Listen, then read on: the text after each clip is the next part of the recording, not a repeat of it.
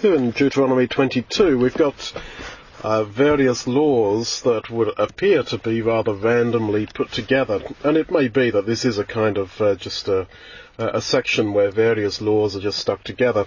Um, but I do perceive a, a, kind of a theme that runs through these laws that we have put together here in chapter 22, and the, the theme that's common to many of them is that of sins of ignorance, that don't think that by uh, omitting to do something and claiming that that was ignorance, that therefore that's okay. And I think that uh, that really is quite relevant to, to us because I think a lot of the, the sin that we commit in our generation is not so much of commission, whereby uh, with a sort of a steel will you say, well, I know this is wrong, but I shall do it. Uh, but rather sin of omission, where we know we should do something but we do not do it, but because you haven't actually committed anything wrong, you therefore justify it as sort of okay. So he says in verse 1, if you find your brother's ox or his sheep that's gone astray, uh, and hide yourself from them, no, you must surely bring them to your brother. And again in, in verse uh, uh, 4, you mustn't see your brother's donkey or his ox fallen down and hide yourself from them. The Hebrew really means to hide the eyes, and I think this penetrates psychologically to the very core of our inaction and our frequent sins of omission. We pretend we didn't see. It's as if there's two parts in our mind. One sees all this, and the other half says, no, you didn't. Uh, hide your eyes, I didn't see. And this is, I'm sure, what the, the priest and the Levite did when they saw the, the injured man on the road. And that other side of us, which says, no, I didn't see, that is what the Bible would call the devil. That, that is the, this voice within us, which is the, the whole problem. Now, as I say, this is our issue, I think, for many of us. It's not that we are hardcore sinners in terms of actually going out and committing stuff, but rather of seeing human need and situations and shutting our eyes. Half of our head telling the other half, you didn't see that, when in fact we did. And that is where these ancient laws that we have here are not just droning on, are not just a set of principles for an Iron Age tribe in a wilderness to, to live by, but this is the law of God, and you can see how the principle of it cuts right through to us in our generation. To pretend we didn't see, to de- deceive ourselves that I didn't notice. Now, it's connected, of course, to the idea of sins of ignorance, that that there's legislation in the law of Moses that if you do something wrong in ignorance, you still, when you understand that what you've done, you've still got to offer a sacrifice for it. That ignorance in that sense is no excuse. Even if you see but you kid yourself that you're ignorant, all the same, it's no excuse. And looking through the word ignorance, later on in the New Testament, uh, ignorance in the New Testament is actually listed as a sin. It is a sin to be ignorant. You may say, well, how could it be if I didn't know? Well, I think that's because, to some extent, we don't know because we don't want to know. And that is where the, the failure is. Um, to be ignorant is, in that sense, a, a choice uh, that we make. Now, this idea of hiding the eyes, let's just uh, look at a couple of other verses in the Bible where that word is used. The word that's translated here uh, in verse 1, to hide yourself from the, uh, the lost ass uh, or ox, uh, verse 4, to hide yourself from your brother's donkey or ox that's fallen down by the way.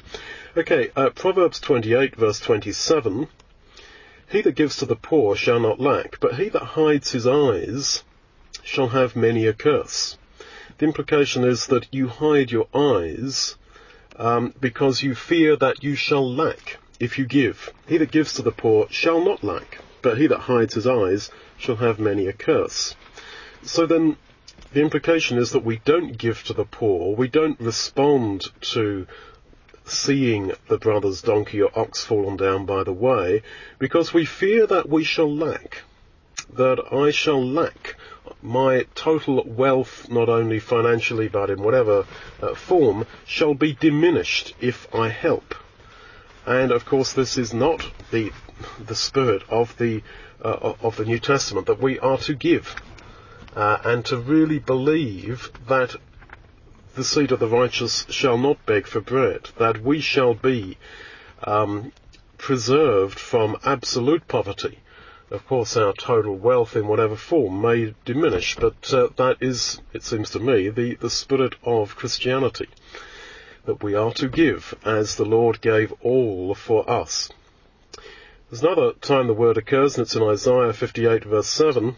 You shall deal your bread to the hungry. Hide not your eyes. Again, it's as if the hiding of the eyes is connected with not being generous to human need. It's kidding ourselves, I did not see. Now, I said that this theme of sins of omission is continued throughout this chapter. You have it in verse 8. When you build a new house, you must make a battlement for your roof, so that you don't bring blood on your house if anyone falls from there. You may think, well, okay, yeah, well, I forgot to build the, uh, the, the railing around the top of my new house. Yeah, well, you know, I didn't go and commit adultery. I didn't go and uh, steal anything today. Yeah, well, okay, so I forgot to build the, uh, the, the railing. Well, yeah, okay, well, I just forgot. Um, the, the point is that that is pretty serious, that you are bringing blood on your house. Then later on in this chapter, starting from verse 13, you've got commands, as I see it, about, about rape. And the woman who did not cry out when she was raped in the city was punished with the same punishment as the rapist. Now, one of the themes of the law of Moses is that, looking at some of this legislation, some of it seems absolutely over the top. Some of it seems quite unreasonable. And whenever we feel that one of God's laws, as we have here in the law of Moses, is somehow kind of unreasonable, uh, unreasonably heavy-handed, it might seem, I think it's flagging something. It's a flashing light that's making a point. So the girl who's raped in the city and she doesn't cry out is punished with the same punishment uh, of death as the uh, as the rapist. You may think, no, that that's just uh, that's not so. I mean, there were, after all, within the law of Moses, uh, plenty of uh, examples of God recognizing degrees of sin. For example, if you committed one sin, you had to offer a fairly small sacrifice or simply wash and be unclean until the evening. But if you did something a bit bigger, well, there was a bigger sacrifice to pay. So it's not as if God is unaware of levels of sin and levels of responsibility. And yet here, the, the woman who's raped in a city and does not cry out is punished just like the rapist.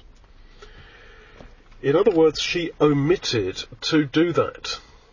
Now, of course, why did she not cry out? That Hebrew word translated to cry out doesn't literally, well, it, it does mean to shriek or to cry out, uh, but it doesn't just mean that. It is also used about calling an assembly as if, if in fact that is, it seems, its uh, its sense of calling an assembly. She doesn't take legal consequence against the guy, and why doesn't she do that? Well, you can imagine.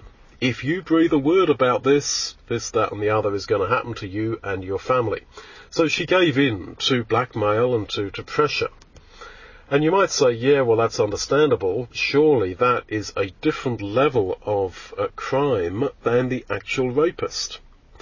But not so in terms of its punishment. God may ultimately consider that that is a different level of judgment uh, in the in the last day. But the point is here, it was the same punishment, and I think that is to highlight a point that omission, saying nothing because you fear consequence, that that is as bad as the actual act that is being done against somebody. Now again, these ancient principles, which might appear to just be relevant to an Iron Age tribe stuck out on the Sinai scrubland, suddenly become relevant to us. Because to not say anything, this is a, a frequent failure that we all have committed at times. And I think the principle that you take from this is that to not say something is as bad as doing it. Now, making all this relevant to, to us, we live, uh, all of us, to some degree in community, in spiritual community. And when you see something that, that's going on where somebody is being abused and you say nothing, and I'm not talking necessarily about sex, uh, sexual abuse, I'm talking about abuse in any form, and you say nothing because you fear the personal consequence for you or your family, then that is as if you have done it. Now, this frequently arises when powerful members of the ecclesia, of the community of God, uh, choose to abuse another person. And I am not talking, as soon as you use the word abuse these days, everyone thinks you're talking about sexual abuse. Well, I'm not using the word in that sense at all typically it happens that somebody starts a, a, uh, a, vendetta against somebody and they start slandering them and yes, eventually they get that person disfellowshipped and everybody else sort of quietly mutters and says, yeah, I don't agree with that. Uh, but nobody stands up. And I think the, the principle is that actually you're not crying out, you're not shrieking out, you're not calling the assembly is as bad as actually doing it as the actual act. And this, as I say, is a, a major, a major consequence and a major uh, lesson for us, a major principle that actually can affect your life. Okay, verse 7. Uh, 6 and 7. If you happen to come across a bird's nest in the way, and there's a, a mother bird sitting on its young ones or its eggs, then you can take the, the eggs but you must let the hen, uh, the mother, uh, go away. Just imagine, you come there to that nest. Why does the mother bird stay when the, the bird sees what you're going to do, that you're going to take her, take the eggs? She chooses to stay on the eggs. If she starts to fly away, you don't have the right to take her. You can only take her, uh, you can only take the eggs if she's sitting on them and then let her go. She stays with them to the end because she's a loyal mother. And I think this little law is saying you are to respect that animal and therefore let that bird go free. Now, th- this is, I think, the whole uh, rhythm of spiritual life. It, it's to see in all circumstance, to see, for example, in nature, in the way animals behave or one animal uh, behaves, to see something there of principle of God and to respect it and notice it in the daily round of life. This is how to do life in a spiritual way, to perceive the good even in the natural creation and learn from it. Then we come on to verse 8 about if you don't build a, a railing around the, the roof of your house and somebody falls from it, then their blood is on your house uh, not only your physical house, but I guess house in the sense of your family.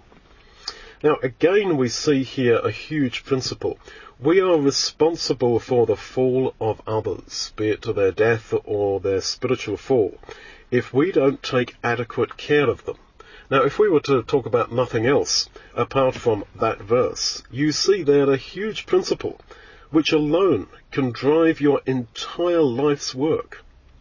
That the responsibility for the fall of others is upon us, and we therefore are to do all we can so that they don't fall.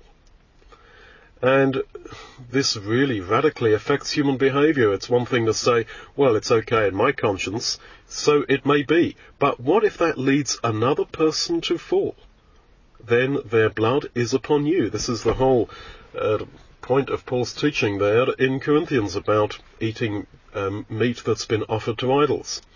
And he's saying that really we do not live or die unto ourselves, but sensitivity to the possible effect of our actions and our life decisions upon others must be considered.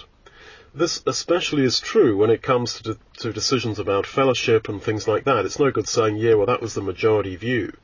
Um, that, that's just a Western uh, democratic kind of excuse. This is the problem with democracy, that it, it shifts responsibility for personal action and personal behaviour off the individual and it's blamed upon this uh, uh, invisible entity called the majority.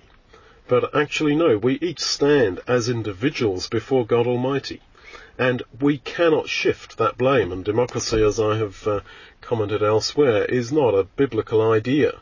It's become a dogma in the West that sort of democracy is next to godliness. And it's not at all. it's it's not so, it's not a method of rulership that God uh, particularly used in biblical times. It's not a principle that is supported in the Bible. And in fact, even in, in human terms, it's only a philosophy that has really uh, taken root in the last couple of hundred years in, in the West, and the West is in free fall now, and sooner or later that will go if the Lord doesn't come back. Uh, and non-democratic states uh, and empires and worldviews are clearly set to, to take over in this world. Now, he goes on then to talk about not sowing, verse 9, two kinds of seed uh, in your vineyard, uh, etc., not ploughing with an ox and a donkey together, not wearing clothes made of, uh, of mixed materials, wool and linen together. What exactly is the point of all this? I I hesitate to say it, but I think that the point is that there's nothing unclean in itself. There's nothing wrong with this in itself. This was simply a practical method to teach Israel in daily life the principle of separation. The principle that different things are to be used specifically in the way that, uh, that God has intended. And that principle of separation runs through spiritual life. The idea of holiness, the Hebrew idea of holiness, is of separation from and also separation unto something else. So then we who are separated unto the things of God and the things of the Lord Jesus and the things of His kingdom, quite naturally that makes you separate from all the razzmatazz and nonsense that there is in this world. Then we go on then to, to these laws about about rape, really, um, and uh, marital issues, starting in verse 13. Moses envisages the situation whereby uh, a man and woman get married, and then afterwards the man says that this girl was not a, a virgin, and he has to bring the cloth, uh, presumably where her hymen was broken the uh, first night they slept together, uh, and bring that before the elders of the city. And if uh, he uh, has got that, then um, she uh, she is killed. Sorry, if um, she does not have the the tokens of virginity, then she is to be killed.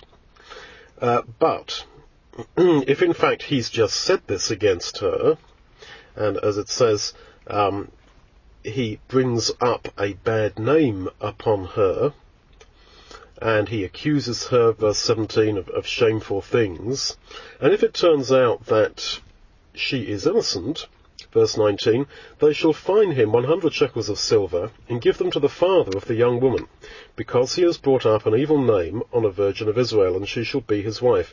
He may not divorce her all his days. Now, that sounds pretty, uh, pretty heavy again, because later on in the chapter, you read that in verse 20, 29, if a, 28 and 29, if a man finds a woman who's a virgin and lays, lays hold on her and lies with her and they are found, then the man who lay with her must give to the woman's father fifty shekels of silver, and she should be his wife because he has humbled her. He may not put her away all his days. So the fine for raping uh, a girl who was a virgin was fifty shekels of silver. But this guy who has slandered his wife has got to pay double that. He's got to pay a hundred shekels of silver and also be beaten. Verse 18. Chastised, whipped. That would appear to be out of order. That a, a fellow who, who rapes a, a woman um, has got to pay 50, uh, 50 shekels of silver. Uh, but the guy who slanders his wife has got to pay a hundred shekels of silver and be whipped. I think again the apparent uh, sort of discontinuity there, the apparent out of order uh, judgment upon him is to, to flag something. And it's a signpost how God hates slander, how he really hates and despises this kind of thing. That that is actually far worse than raping a virgin, to slander your wife. And you notice also that the hundred shekels of silver is to be paid to her father.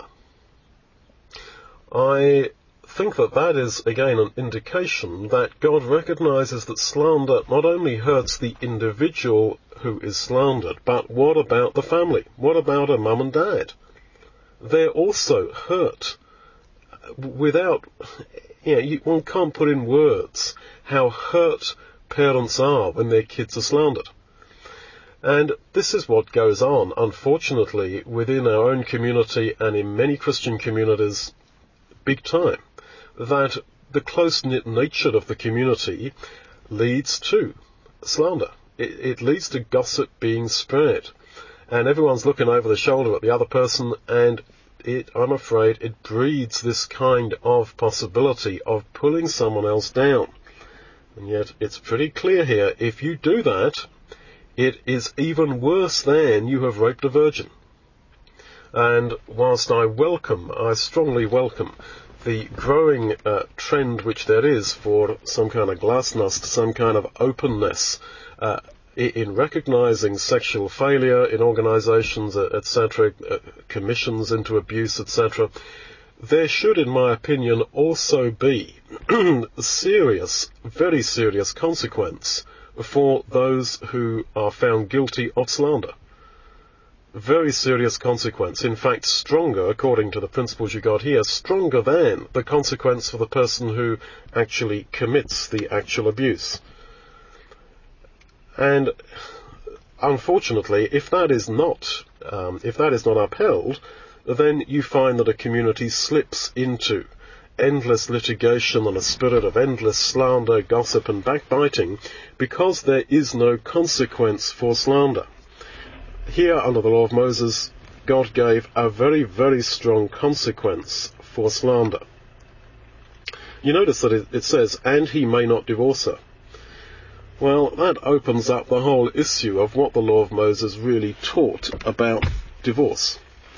Because it would appear that the only reason for divorce was unfaithfulness, and if you, say your wife or your husband committed unfaithfulness, then they had to die.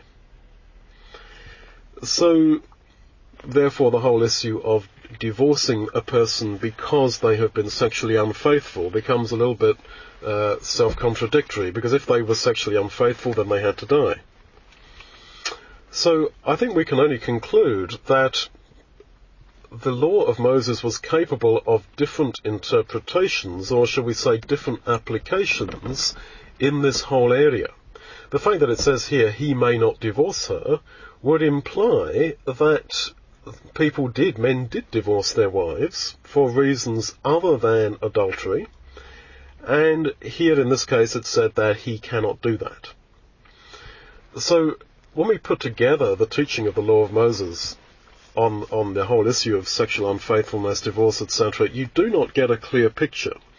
And I think those who wish to dream up very clear cut uh, positions are on uh, things like divorce and remarriage, etc., would be wise to just think about that.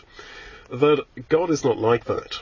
That even within the law of Moses, the law of Moses was not, as some seem to imagine it, all black and white, uh, legislating for every single possible case actually within that law, within the law itself, there are all kinds of different permutations and different possibilities, whereby one law, that is, you can only divorce if your partner commits adultery, uh, is in fact, it, it seems, not rigidly enforced.